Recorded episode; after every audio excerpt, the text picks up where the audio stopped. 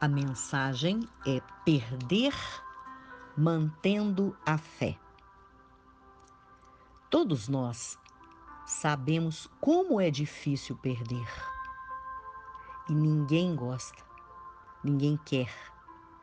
E o mais doloroso quando se trata de perda é quando houve esforço, conquista, determinação, sacrifício, enfim, desde a coisa mais banal como a mais importante e preciosa que temos, não é fácil perder.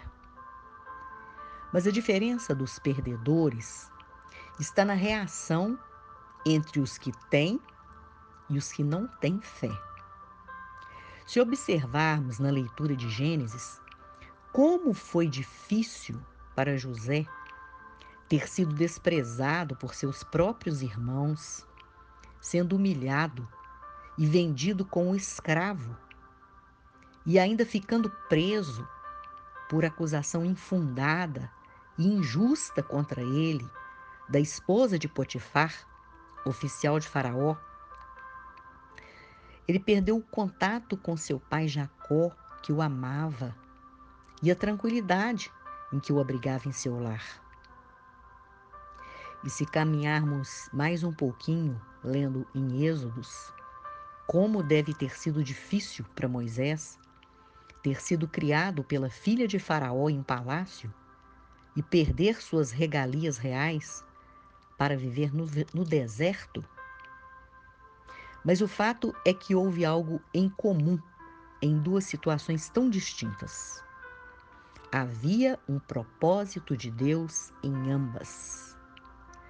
José foi desde cedo amado e muito bem criado por seu pai, e pela inveja de seus irmãos, pagou um preço alto.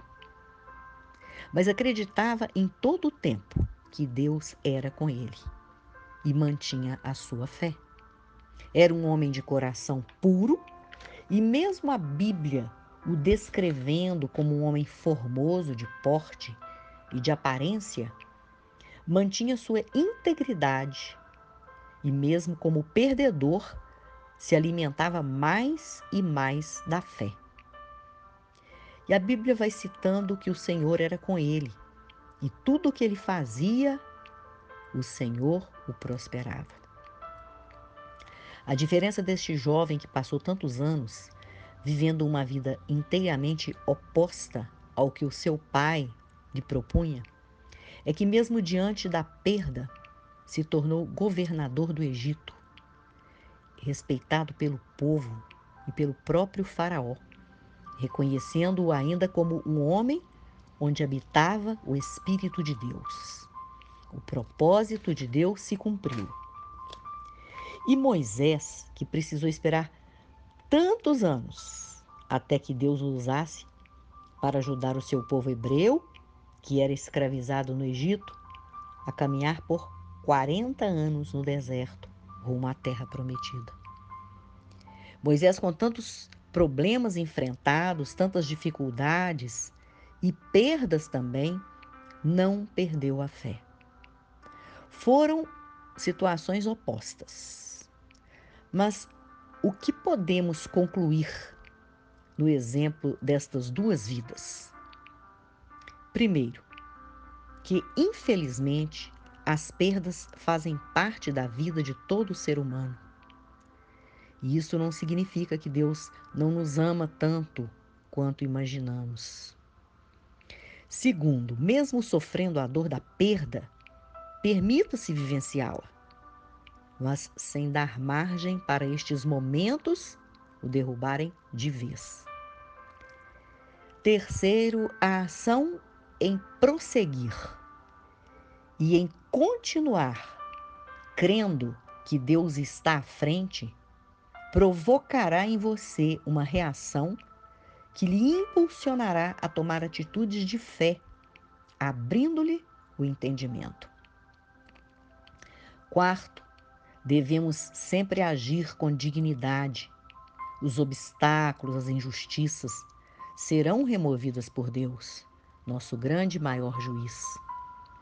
E quinto, creia que em tudo Deus tem um propósito a ser cumprido. Concluindo, não deixe que as perdas levem sua fé à derrota. Ela te manterá sempre de pé.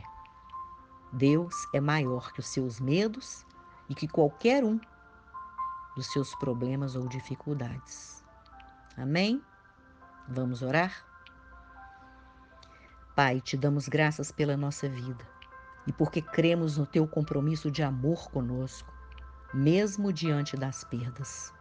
Nos ajude a caminhar sempre com um coração disposto a te ouvir, seguir, obedecer e servir, independente da situação. Esta é a nossa oração, em nome de Jesus. Compartilhe essa mensagem, seja um abençoador ou uma abençoadora, e que o Senhor Deus levante o seu rosto sobre ti, resplandeça o rosto sobre ti e te dê a paz.